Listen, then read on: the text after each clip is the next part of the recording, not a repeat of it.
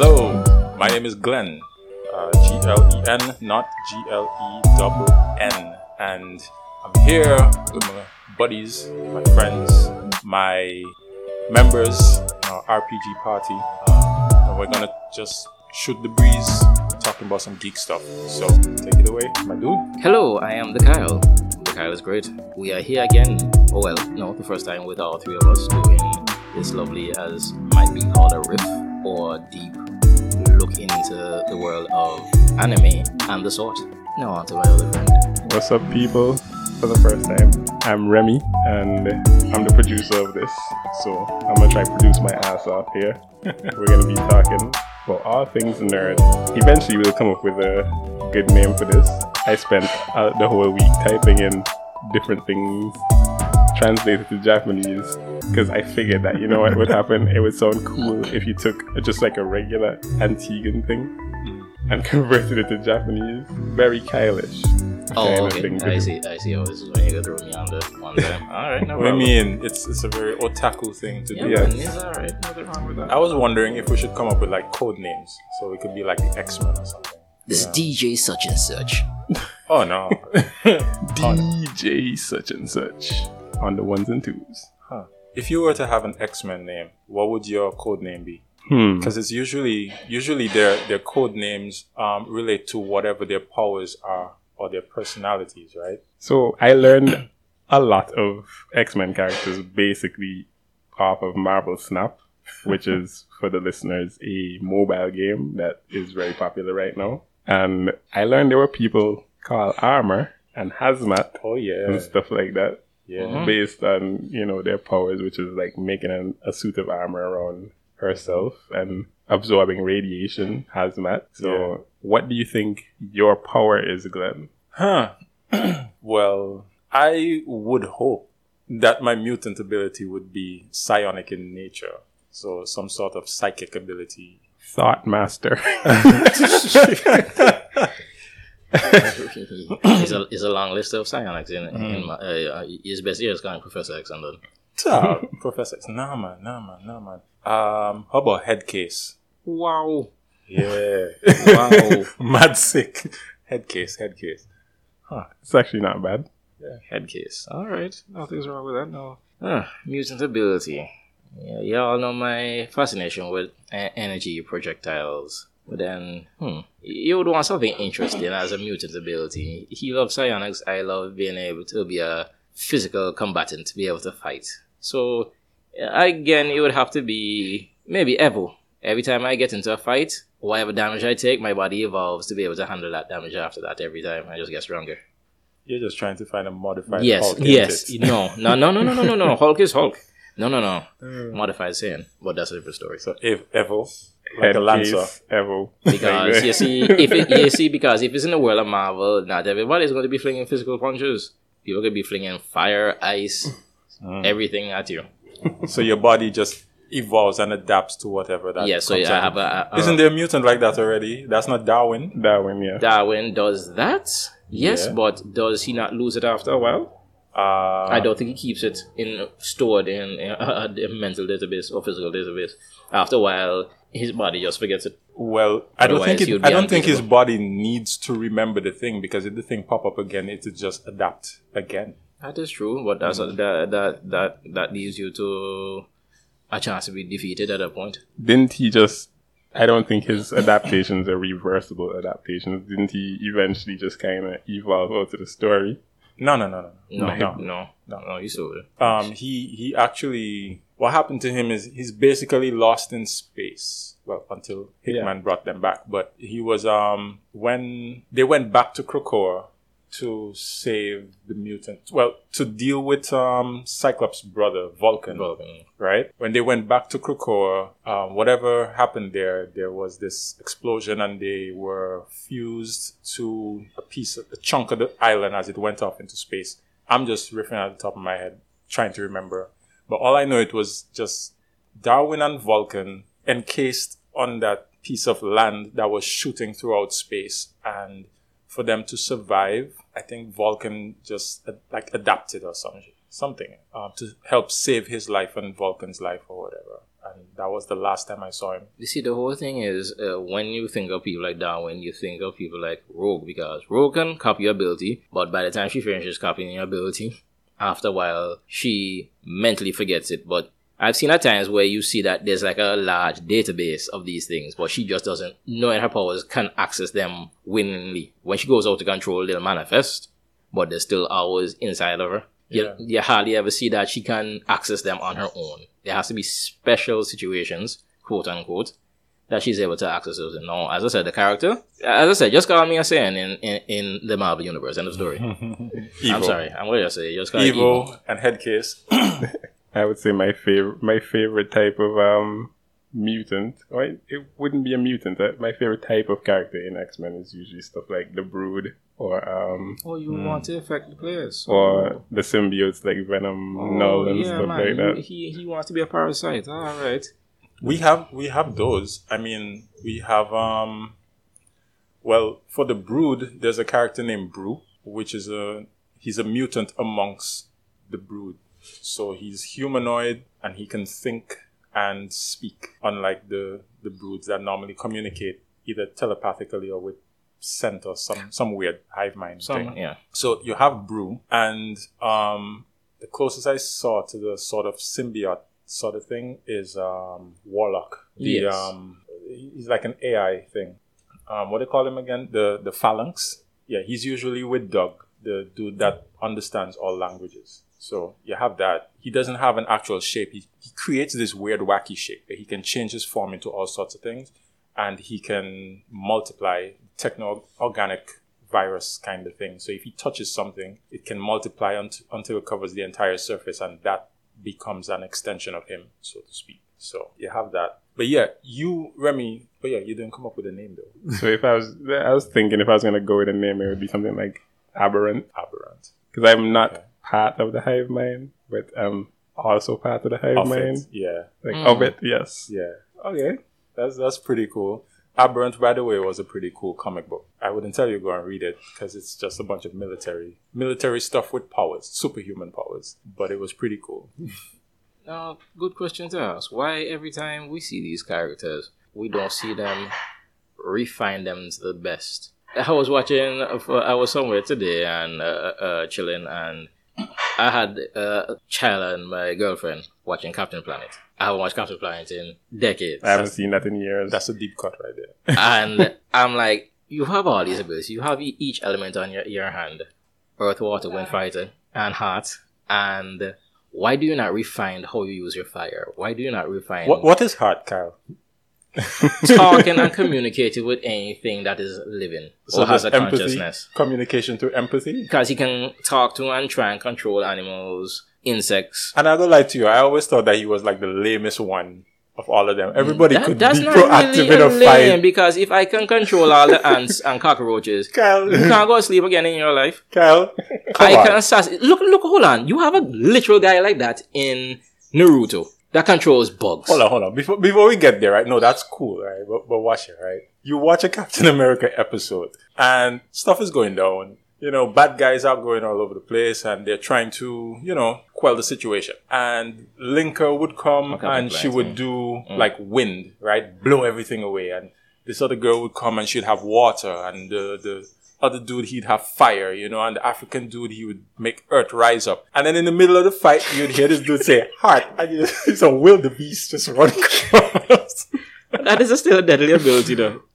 That was still a deadly ability, because if you can try and influence the mind and thoughts of every living creature on the planet, who is there to stop you? You can hear their thoughts and the empathy and feelings. So you know how they're going to act. I think he has a very deadly ability. I think he has a very economically viable ability. You know, pest control. Wow. What do you mean? Well, you're turning the mind to Terminix. You call this guy and he just hearts and get rid of the termites in your house. Like, legit. Do you suffer from centipede problems? Call heart. The real heart foundation. 1-800-HEART. Wow. You can't do Marty like that. I'm terribly sorry. That's horrible. Nah, that's horrible. Come on, man. Without him, they couldn't summon Captain Planet.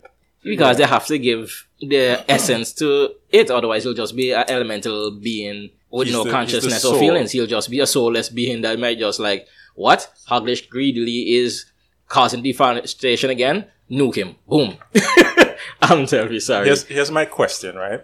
And I'm sorry if this may come out as a tad. Okay, I'll let you to come up to your own conclusion. Why was the Indian dude chosen to wield the heart? Because he lived in the Amazonian forest. Well, in the South American forest. No, because everything was like stereotypes were okay in the 90s. It wasn't really stereotypes. It is a stereotype because it was and was not. No, it's a stereotype. So Linka, why would wind be linked with Linka? And she's why would Earth be linked with a black person? Because they're children of the soil. Why was the American dude wielding fire? Exactly. Because they like to flambeau things. I think that the Indian dude was given heart because it's tied to spiritualism. Exactly. And Gandhi. But yes, exactly. But he wasn't Indian. He was from South America. He's from the Amazon. He wore like Indian feathers on his thing on his arm. No, but he was from the Amazon because as I said, I just watched it and watched the first episode when they were chosen. It's a type of native though. It's Native American. No, it's not Native American. Well, I guess it is Native American because it's part of South America. But Amerindian. But Brazil, he's from, so that side. So yeah. Okay. But still, it's like, that's what they were doing. That's what the writers were doing. Yeah. Well, Ted Turner, to be exact. That is his original idea. I had to say that because when I was watching the episode, I saw the credits coming up, the starting credits. Original idea from Ted Turner. I'm like, gosh, man, you couldn't let someone else have it. So I never noticed. Yeah, yeah. Sometimes when you're older, you start to read the credits and notice certain things like, And yes, as you said. So, but why would the Asian girl have water? Tell me. That's like a big thing in a lot of Asian girl movie. Water. It is kind of a thing. That's what they... What movie? Like the, where you do the whole Zen thing and do like... Yin Yang, your slow... What's the slow karate thing called? Tai Chi. Flow of water. It's flow. It's water. Yeah. I never thought of that. But well, to be fair, right? Most times, whenever we saw Asians, an Asian landscape, if we're not seeing mountains, then we're seeing riverside villages, waterfalls, seaside villages, islanders, and that particular sort of thing. All I just see it is that they took different main races and just gave them each ability. And wind would be like, for instance, in Russia, it's cold. It's cold and icy, and there's always like a blizzard. So that's where the wind comes in. And so everybody was matched to something stereotypical in their nationality. And she's blonde. Well, yeah, she's blonde, and he's a firehead, a New Yorker, wheeler. Hey, I'm walking here. Yeah, the typical kind of situation with that. Yeah, so the 90s, we leaned into everything. We're talking about anime and so forth. Yeah, we're supposed to be. No, it can, because the thing about it, the animation style, if you look at it, and look at a lot of the anime, it's technically the same style. It was just created for American audiences. Look at the real Ghostbusters. If you look at that animation style, because I recently watched it again for the first time in years, and look at some of the older anime, just like, this is anime. It's just, and you watch the end credits and you see the names of Japanese people. You're like, oh, okay, we know where this came from. I think the subdivisions between anime and animation are like questionable at best. Really, they're really just like separation. Because people choose to kind of like think that certain things that come from Asia, animation that comes from Asia is somehow superior to Western animation when it's not really. But it is though. But it is. Yeah, I wonder what he's talking about because look at the production company behind G.I. Joe and Transformers. Oh, just for the record, right? When I said it was, I was just joking. Oh, well, I'm not. But I'm not. Because, ahead, as Kyle, I said, make your case. Look at a lot of the old cartoons, as I said. Thundercats. Oh. See? That as has I nothing said, to... No, but the animation, but... Like remembering something fondly like that has nothing to do with its quality, really. No? But the quality was good back in the day because they had the sort of animators. They had lots of just as good stuff coming out of the West. And... Like what? Tell me. And I had some in mind and you okay. Like... I don't think this is a very fair argument because the stuff that was coming out from the West during that time period was quickly done things for the purpose of selling toys. They weren't done with any artistic vision in mind, really, in any real sense. I mean, so it's not fair. right? And it was made to be done quickly, quick production, and cheap consumption. So to me, what makes this thing good is because it was all part of the overall aesthetics that made the 90s, which is tied to a lot of our good memories and nostalgia, right? So we accept it as one of the threads within the fabric that made the 90s, the 90s, or the 80s, the 80s.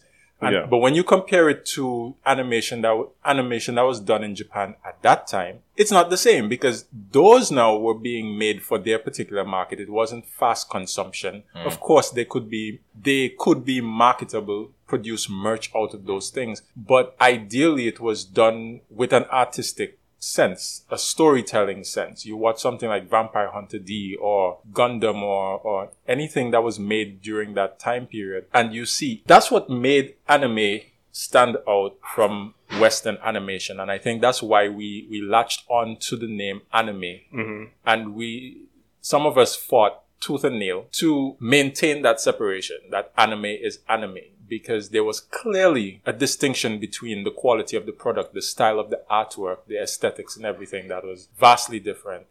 And they didn't deal with the same subject matters in the same way. You would find that the things that would come out of anime, stories that they made, didn't really look down on people. And as a matter of fact, most of the things that we watch, anybody could watch them, right? It wasn't structured in such a way where it's going to be, okay, this is for 11-year-old kids, this is for 5-year-olds, this is for adults. Granted, there are some animes like that, like Totoro and stuff like that, where the main audience is of a particular age, but they're done in such a way that anybody can enjoy them.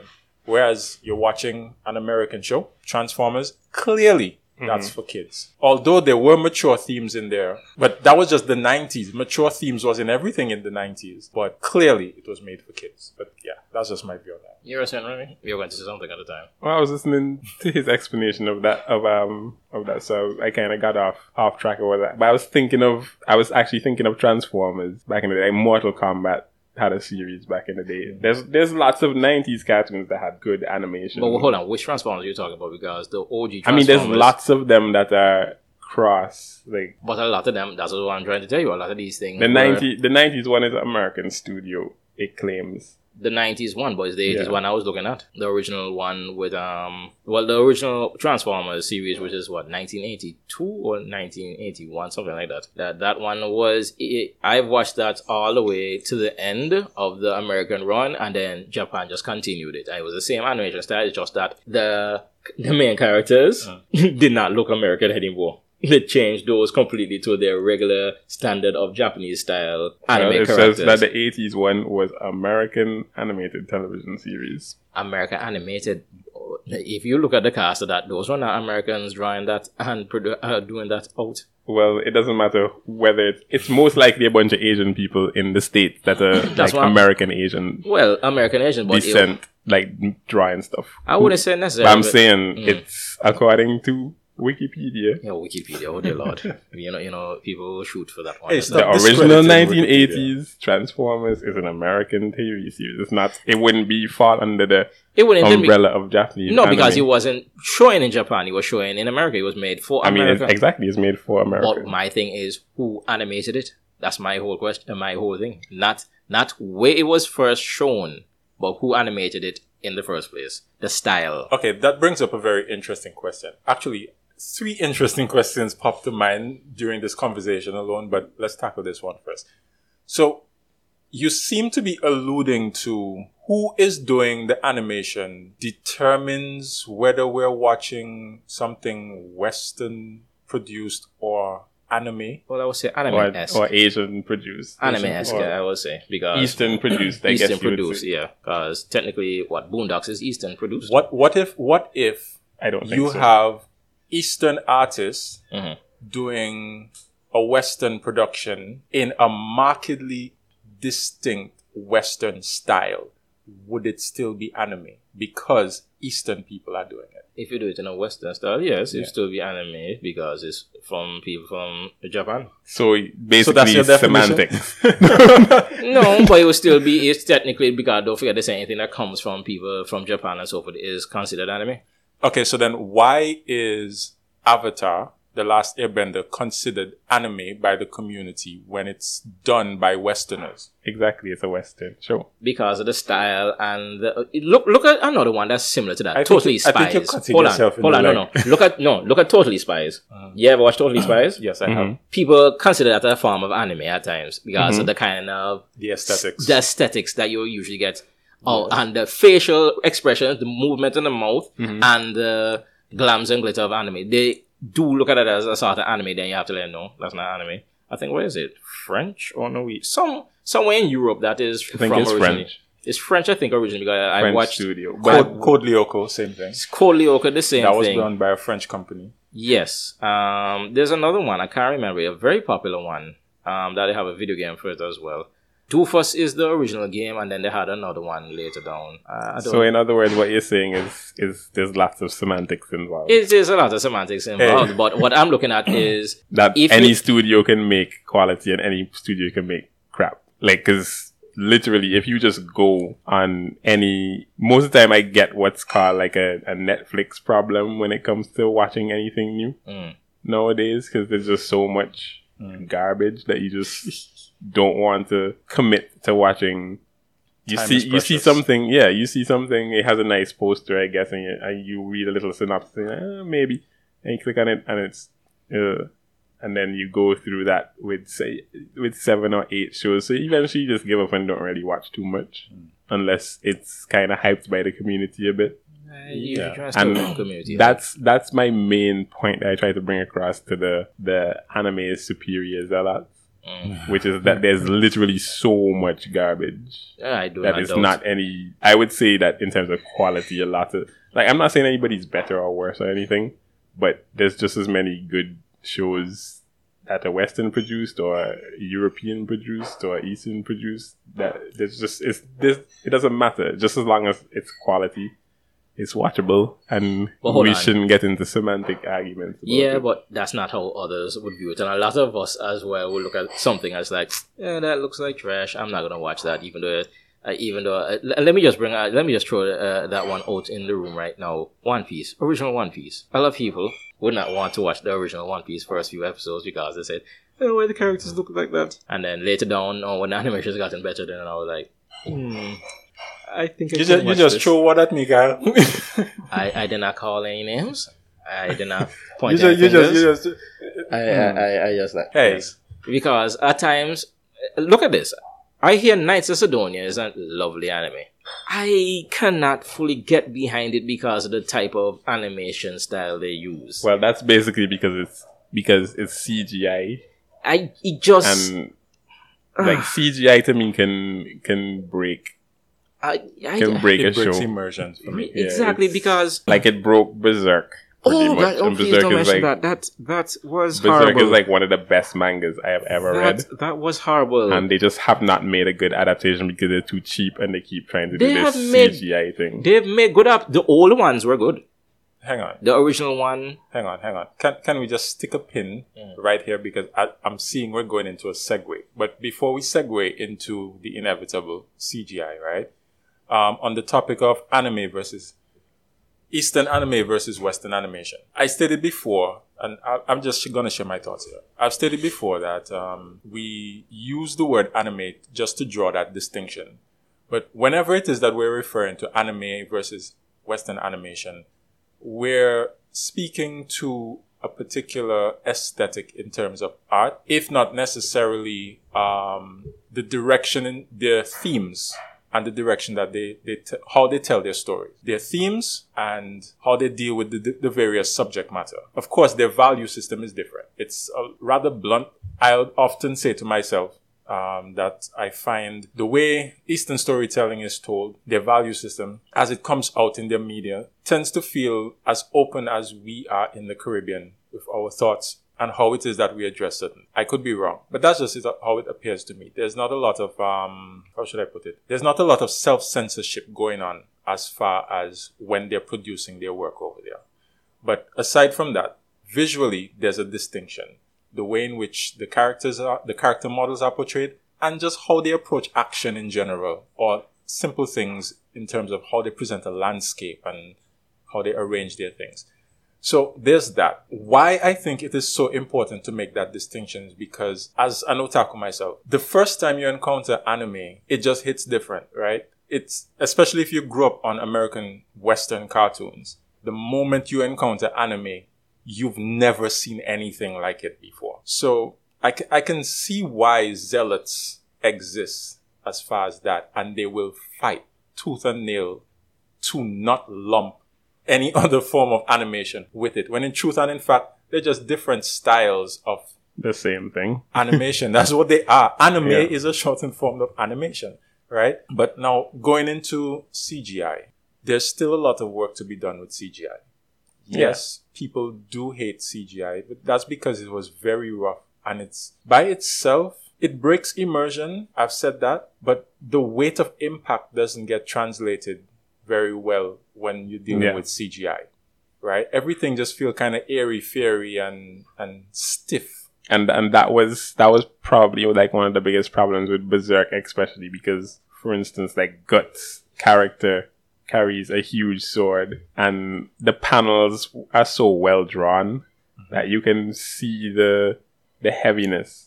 Yeah. In his swings, you can see the impact that his swings would be making on something, and it sounds like frying pans knocking together, and the CGI is just like, what's going on here? It's because of the type of CGI they use, and they can't make that kind of sound effect or give that kind of impact without making that kind of noise. The sound effect is independent of the visual. The two of them work cohesively with together. I mean, you can make a sound independent of a visual. But when you put them together, the look with the sound makes it perfect. Right, exactly. Well, makes it feel CGI, like this is the impact of like. Like Luffy punching somebody or whatever. Oh, think of Gundam. You can see the in the animation the indentations coming onto the person he's fighting's body, along with the sound effect, which feels real. No, one I was going to use is like Gundam. You know, when the Gundams or mobile suits walking around, right? Mm-hmm. You can hear the heaviness of each of their steps. Mm-hmm. You see it moving slowly, and then you hear the actual joints and movement of it, and you can know that. Depends on the show. But majority of Gundam, majority of them have that quality. You can tell how heavy those things are, and they're damaging the terrain around them. Okay, I will give you an example, right? Think of video games, fighting video games, okay? Think of Tekken, right? Full 3D. Mm-hmm. And you can imagine the sounds, right? Mm-hmm. For Tekken, it sounds like they're fighting with cutleries, right? Frying pans, knives, and so it's like clang, clang, clang, clang, clang. As opposed to, let's say, King of Fighters or Street Fighter, when you hear the impact, and it's the same with the CGI, and I'm guess what Remy was talking about. It depends, like how you show. I guess it's subjective to each person, but how you show impact in a fighting game, to me, can like make or break it very much so. As well. Because like I don't like Tekken because of how it sounds, the blocking of impact and stuff looks. I don't like how like Street Fighter 5 did theirs last time, and Street Fighter 6 looks a bit better in terms of how impact looks. There's lots of anime games that have like terrible impact stuff, so you just like no. And then there's actually they've fumbled a good amount of King of Fighters games with for instance Maximum Impact. They fumbled those with changing the dynamics of a strike in the game, so it's definitely like can be a big deal. And I guess it's subjective, but it can be a big deal, at least to me, to make or break a game or a show. I can see that most definitely, because I guess that's what we would call our nitpicks, right? But sometimes there is actual weight behind that reasoning. As again, CGI is not that we're trying to call out balanced CGI, because you do have some great CGI stuff out there. You have some great like combination CGI and regular animation. But no, just CGI, pure CGI. Look at which was trying to spoof of his own way in an anime. Reboot, if you remember Reboot. Reboot was terrible. Reboot was nice. No, it wasn't. I found it nice. What's Reboot? It was an old CGI series from the 90s. It's like 90s. One of the early CGI series in the 90s. No, I haven't seen it. Very early. It's like... At the time, that was great looking. Like Beast Wars? It's sort of like that. Because Beast Wars was terrible. Beast Wars had terrible CGI too. But Beast Wars was a good show. Well, because it's Transformers. All CGI at that time was terrible. Yeah, all of it was terrible. No, like... The point that Kyle's trying to make is just... To me, it's very off because... Reboot was horrible CGI. But it was a good show, but it was horrible CGI. No, I'm not trying to compare it to current CGI, but as I said, at the time, that was the top quality. Yeah, at the time, definitely. At the time, that was the top quality. But to see in 2000, when did the last Berserk come out? When they tried to do it last, probably like 2016. Yeah. And they should be way ahead of where they are now. Yeah, but look at Knights of Sidonia. Knights of Sidonia look the same type of CGI. Exactly, and that's not even that old. They have a lot of ones that have some good CGI, and then they have them mixed with cell shading, and they have the ones with some high quality Final Fantasy 15 CGI. Hey, look here. I'm trying to remember the name of this anime that came out. What was it about? I can't remember the name, but it had to do with. These beings, they live in a world and they're made of like a gem-like substance. The only thing I can think of is the main character. Well, they're mostly female characters. We are the crystal gems. No, it's not. We'll always find a way. Hold on, the female. I love that show actually. I've been going through my list here to see if I could find. No, and then what about them? The Steven Universe. No, sir. No, it's not Steven Universe. No. That's the only thing I can think of with a mostly female cast of people made of crystals. But basically what the story is, they're like these gem people living in this world. Even the world is made out of like this gem-like material, and then they can break or evolve and stuff like that. Wait, was it with the... surfing in the sky kind of thing? No, not Eureka 7. No, this one is all CGI, and the CGI is Land of the Lustrous.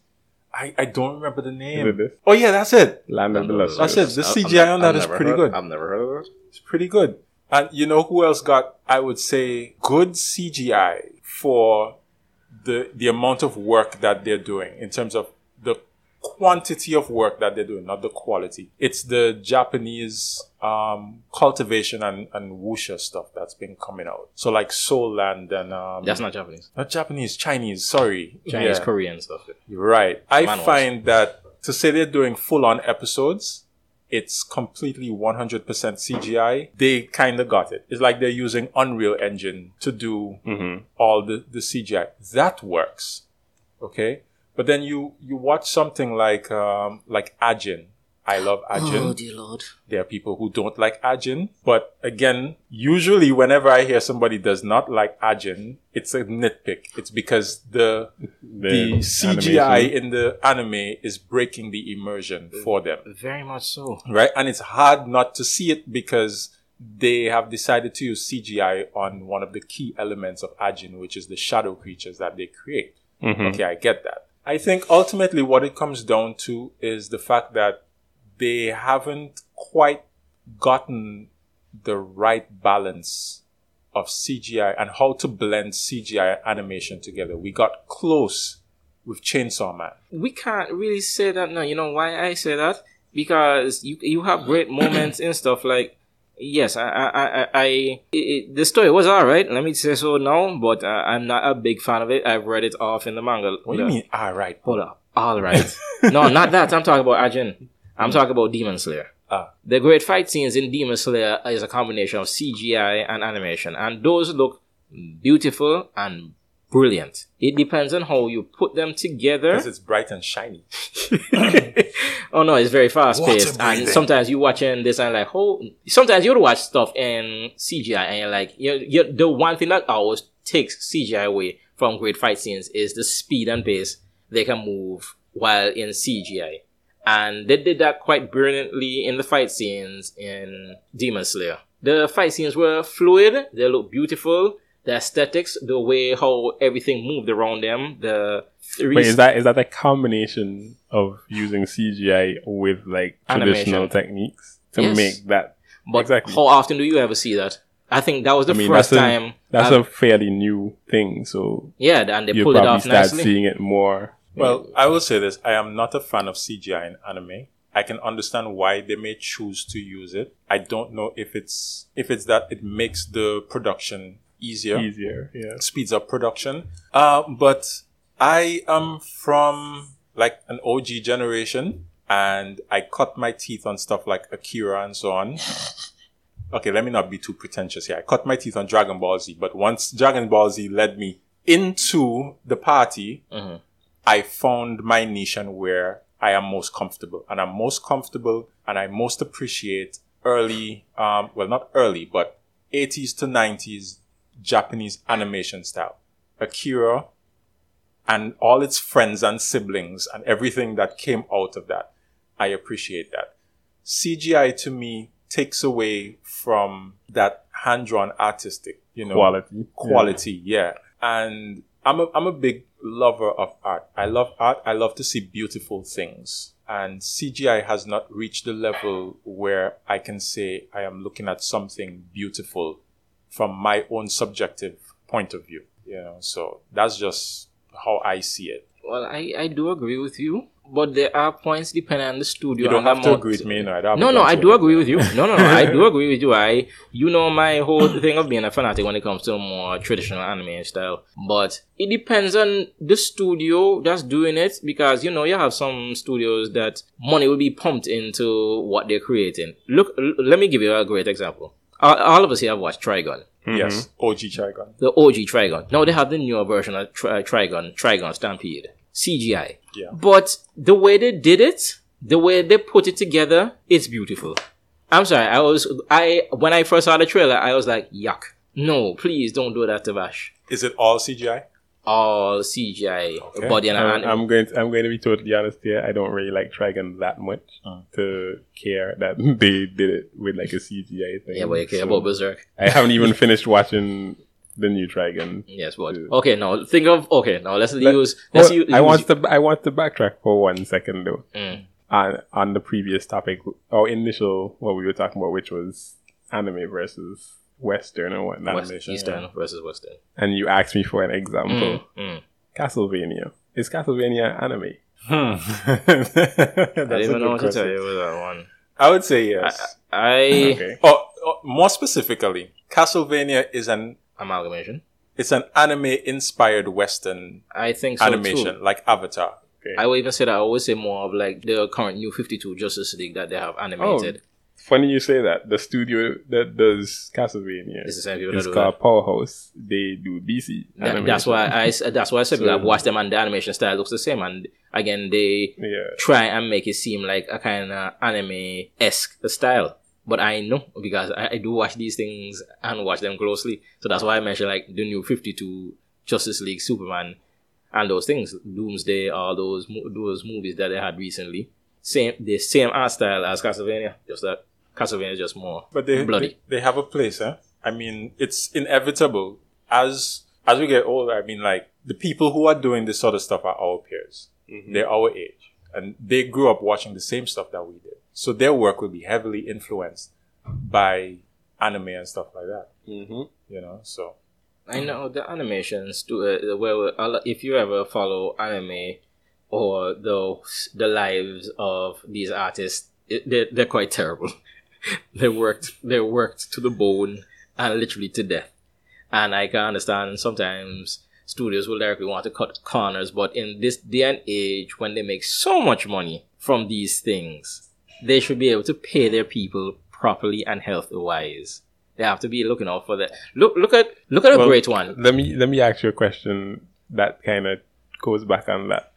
Out of the two of you, which of you pays for a subscription to watch anime? Oh, I'm terribly sorry. I live in the Caribbean. Pirates of the Caribbean, One Piece for life. Now, let's extrapolate that to the US. Because people doing the same thing in the US. Nobody's paying for a subscription to watch anime. If that was the case, Crunchyroll would have bombed a long time ago. They are watching it for free. No, people do have a Crunchyroll. And stuff like 9anime and stuff. If some of these studios, even if they can, and they probably make the argument that there's a lot of piracy and stuff going on, so why should they put in the effort to pay better wages for people to animate stuff? Now let me ask you this, they're still making money at the end of the day. A whole ton of money at that. Those people have money, those studios have money. But the thing about it, why do I, who live in the Caribbean, pirate? Because they do not care about me that live in the Caribbean, do not give me access. I could go and pay for their subscriptions. I will not have access to a lot of their things because I am region locked. So why am I going to waste time to pay them to tell me, no, you can't watch it? So guess what? Pirating for life. If they cared about me, I would care. When those things come to the movies and so forth, like certain anime movies and so forth, I go and watch them. Mm-hmm. This is me now contributing back to them, be seeing that, hey, I can now watch it for myself. But when you, again, you go and turn on your Netflix, I'm going to have to go and buy a whole VPN to go and hide where I live. Really? No, just forget that. I'm going to have to spend money to watch this and then money to hide where I am living so I can watch whatever else further. No, I'm not bothering with that. If you want me to pay all the money you want towards seeing these things and you get that extra bit of money, make it accessible to me in the right price and in the right way. I agree with that. I usually try to keep out of the whole piracy conversation because what I noticed is as you have this conversation, all sorts of hypocrisy starts to come out from both ends of the spectrum. Yeah, from both sides. Hypocrisy abounds, right? It is not hard for the companies who produce these things to, and the companies who distribute them, to make them accessible. Let's take manga, for example. Shonen Jump and Viz Media, two of the bigger names in terms of publishing and distribution of manga, they have apps that you can go on and you can read. You can read the entire back catalog. You have to pay for it, but you can read it. And what they're charging you is like cents per chapter, right? Something like some insignificant thing. You can buy entire volumes for like just a few dollars. But more than that, they make the chapter of the week free to read. So you can go now, and it's not region locked. You can go now and you can download like the Viz Media app and you can read the One Piece chapter for this week. It's free. That's great because you could just read every week for free. But they make their money because if you read this week, for somebody who's just jumping in, chapter 700 and something means nothing to you. You have to go start at chapter 1, which you just pay for. The other thing is the companies who have the rights to these things, they're just greedy. Straight up, they're just greedy. The amount of money that they're making, this is not 1980s anymore.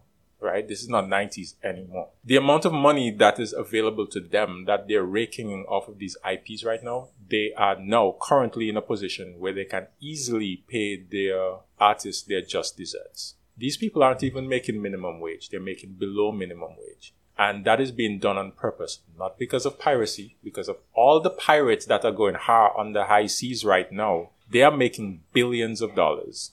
Now, I'm not discounting the hard work that goes into it, the cost for translation, the cost for CGI. I'm not doing any of that, but I am sure somebody with a brain can work out the finances and figure out how to meet halfway with this sort of thing and to still maintain profitability. And by opening things out to various regions, that to me only increases your ability to make money. And then there's all the other money that is being made off of merchandising. So I think that Netflix had a truly fantastic opportunity to draw in a wider viewing audience from the anime community if they had just simply taken anime seriously rather than just looking at it as a quick buck or passing fad or something. A niche thing. Exactly. I mean, I guess you'd have to do some kind of research and find out exactly how many people are consuming this medium before you could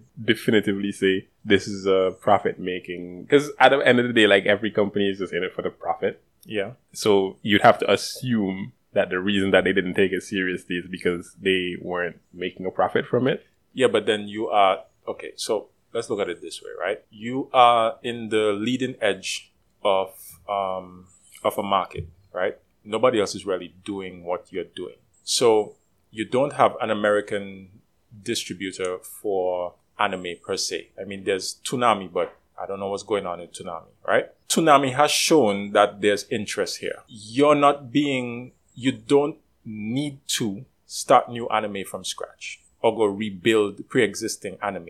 You can just go get the license. You're already doing that for film. Get the license for anime and build a catalog. Once you're doing that, you are now inviting a market to come treat, and word will spread. If you don't believe that a market exists, check it out. Like you said, there are cons, right? People cosplay all the time. One Instagram search will show you just how much fanatics are out there for this type of stuff.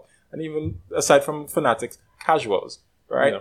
And if you have Netflix in every household, chances are there's an otaku in every household. I would agree from the standpoint of maybe it's the algorithm on Twitter, but I mean it's probably likely the algorithm for me at least, that I see a lot of my followers or a lot of even my followers and people that Twitter like kind of tries to introduce you to are people that are watching anime, like, and people that are introducing anime as like a cool thing. And in like, for instance, RDC world, they are introducing anime as cool in the American market. So people start up the arguments that we've had since since we were we've known each other over 20 years. It's 20 years? Yeah. Over 20 years. Yeah. And we've been arguing about the same stupid DBZ arguments of who's the strongest since then. So I see those same arguments come up on Twitter with the younger people that are in their like 18 to 20, early 20s, mid 20s, arguing about the same summer stuff. Child. Except they've now added in who's stronger between Luffy and Eren and whatever other main character there is. I'm like, all these people are just Goku. But I come back to your point, there's definitely, seems to me at least, that there's definitely like a market for anime, and that if there was a better catalog for watching it as a paid service, people would do it. Yeah. Once you make it accessible. There's no excuse for them to... Another issue that I have, right, has to do with the pricing of subscriptions. You have to create packages for poor people, Jack. They they just keep going up for no reason while flooding with a ton of junk that nobody's ever gonna watch or nobody cares about. Like, I don't see any reason to make your own original animes on Netflix. I'm not watching them. Oh, I don't know who's watching those things. No, they do have some nice ones. I mean, B is a nice. They have some nice ones on Netflix. I will not disagree, because I do watch. Again, some of them, season 2 of B, The Beginning, I think. Yeah, season 2 is coming out of that. I liked the first one. It was a great anime. I'm like, haven't seen this kind of quality of anime in a long time. Those kind of psychological animes with superpowers. What's the name?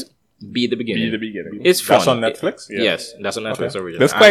Netflix has a few original animes. Look at Devilman Crybaby. Everybody loved that. The animation style was great. It was a great anime. I do not deny that. Netflix only show me fighting now. You see, now this is where I talk about region lock.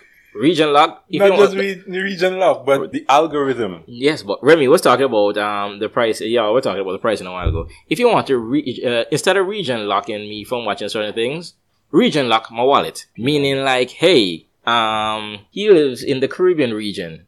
There's poor people down there. They might want to watch anime. Let's at least try and get $5 out of them monthly. At least that. One fills basket. But no, you want the whole like, hey, everybody must pay this one standard fee, and then you telling me I can't watch these certain things because I am region locked. Hey, to add to that, right, and to draw parallels, okay? Comic books. So I have Marvel Unlimited. Marvel Unlimited, they charge you, $10 a month. Mm-hmm. And you get access to pretty much the entire Marvel catalog. I say pretty much because it's not every title that would be on there. But I think they have over 70,000 odd comics. There used to be and I think that's great because I am more interested in the back catalog than all the new stuff that's coming out. But let's say if you want to be current with comics and so on. For me, coming from a time when I used to pay $2.99 US for a comic book, $1.99 US for a comic book, you're telling me I gotta pay $4.99, $5.99 for the same 20 pages, bro? Whereas you can get a whole manga volume 1 for $9.99, and that's like a little novel. right? Mm. The value is not there. Nope. And you're not going to be buying one series. If you're reading like Spider-Man and you're reading Batman and something like that, then that's multiple series that you're going to be reading. And every now and again, they come out with events. You're looking at shelling out upwards of like $30 US a month for a comic book.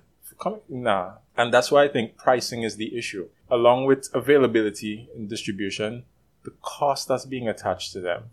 And you can't tell me that the production cost is that high for them in this day and age. I'm not convinced. I don't think it has anything to do. It just comes down to the upper management just wanting to be able more to money, right? Buy their gold-plated Tesla, their diamond-studded jet.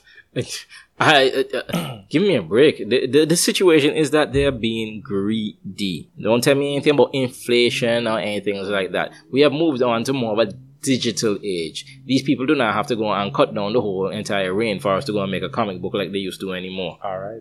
So why are we paying much more for something that is now digital? You know, I would like us to go deeper into that, but I think we should leave that for another episode. All right, we'll leave that. Yep. I would like to touch on one last thing concerning anime, which was actually the initial idea that brought me to you guys, right? And I think we touched on it a little bit, Kyle, before, which is the new structure of anime releases. Back in our days, anime was shown on TV, by and large, right? Mm-hmm. And because of that TV format, we would have anime starting and just going until the day they decide to end it. And we didn't have any seasons, but what we would have is fillers. We would have had filler episodes, right? And in some cases, in some animes, not calling Bleach name, we would have entire filler arcs. Naruto.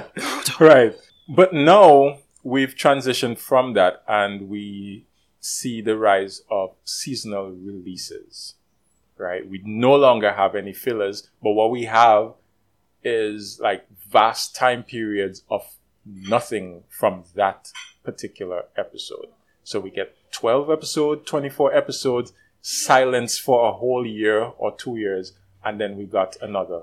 Like Ranking of Kings just came out, and I am exceedingly happy because that is one of my favorite animes. But what are your thoughts on this new format of seasons instead of the ongoing, perpetual, episodic TV show? I think they have taken the kind of aspect like some networks have done in America for a while, where they think, okay, newer is always better. They do the rotation. Not that they couldn't continue it all the time, but the fact that the rating has gone down by 2 for this show. We need to go and put in something new and fresh that we can go and get more money again.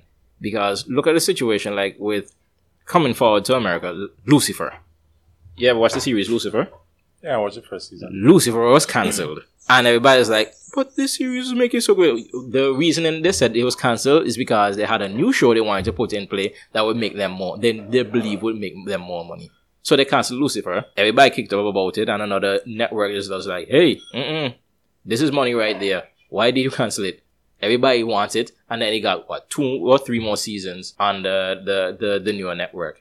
So that kind of situation. So now anime will have 12 episodes.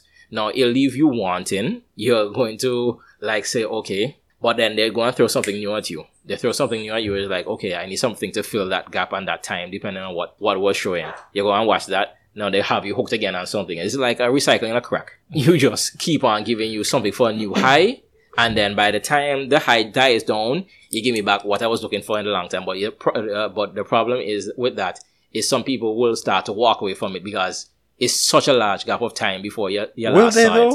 Yes, they do. Because I'm okay. So Ranking of Kings wasn't that long ago now. Ranking of Kings just ended last year, and they started back again this year. Yeah, so we've had 10 months?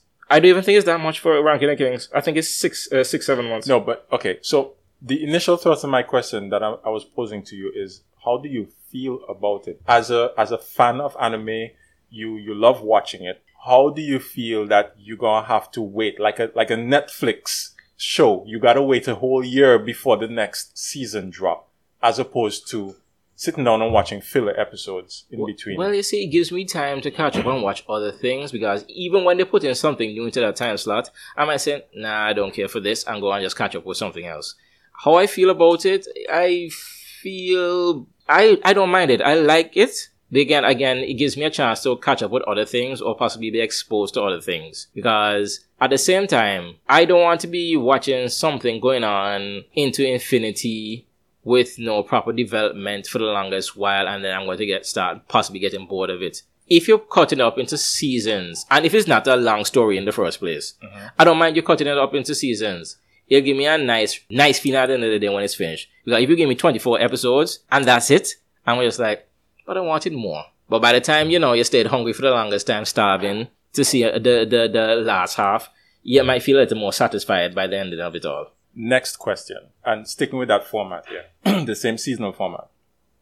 Do you think that anime storytelling, or how the story is being handled, do you think the quality of the anime has benefited from becoming seasonal, where they're allowed to take a break? Or do you think there's no change? It's still the same.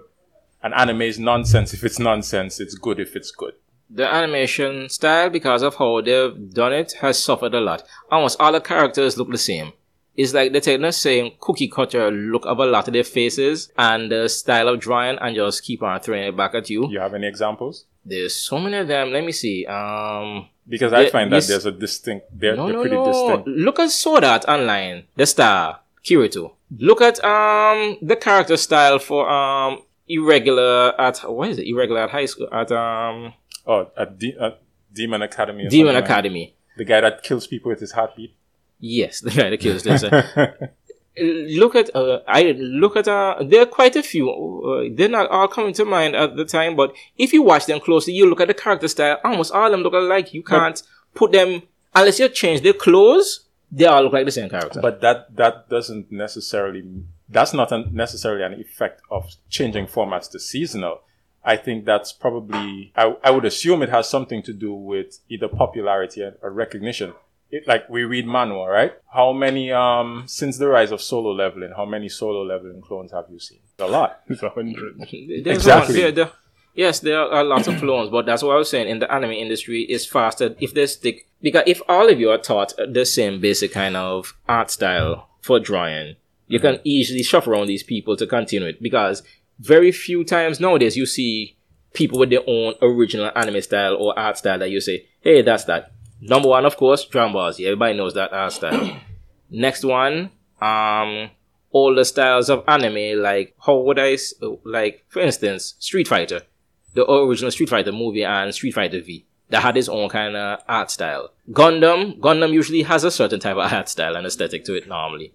Everything, Overlord has his own art style as well. The characters' face and structures don't look like the rest. But a lot of these animes, especially the harem anime or the the ones with a bunch of girls in them, a lot of the isekai animes have a distinct art style. If you read the manga and look at how the character looks like in the manga, they look slightly different in the anime. And again, it's to try and bring the art style similar to the current era of anime. And I think it's just like it's faster for them to do it. I wonder if it's because they share animators. I believe it does that, but again, it's according to what they want to produce and push, because long-term animes get their own nice art style a lot of the times. All right. I got one last question for you, Kyle. Do you think that we now have too much anime coming out now as opposed to 20, 30 years ago? Do you think we're flooded with anime? We are flooded with anime, without a doubt. Not good quality anime, just anime in general. that's not if I know, but we have a lot of anime that is just like, why do I need to watch an anime? I want to get in depth in anime, and next thing you know, you're seeing all sexy girls and some small clothes and so forth. Leave that for a nice genre, but change the majority.